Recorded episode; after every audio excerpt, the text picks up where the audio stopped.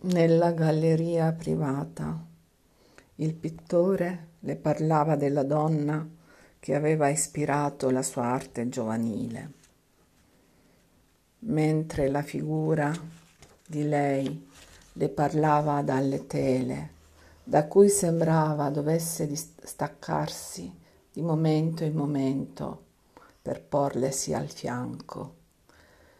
Le immagini della giovane erano disposte in maniera che rendessero ragione della metamorfosi che aveva subito nell'arco di pochi anni.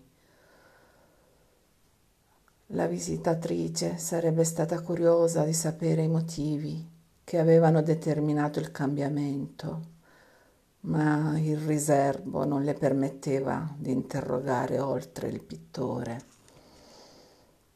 Fu quindi con sollievo che ascoltò le confidenze sedimentate di un tempo trascorso della sua vita. Si tratta dell'amore anni. Queste tele la raffigurano compiutamente. Lei non era nulla di più. Credo di essere riuscito a trasferirla interamente in esse sottraendola a una morte orrenda. È stata una lunga disputa di cui mi ritengo vincitore.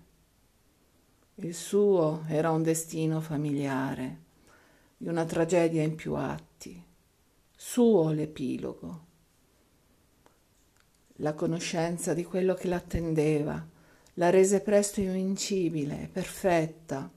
Niente di lei appartiene al caso. Un destino, anche se tragico, è raro incontrarlo ai giorni nostri.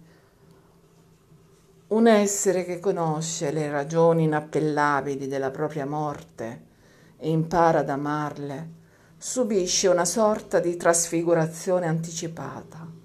È uno spettacolo che non può non suscitare che ammirazione.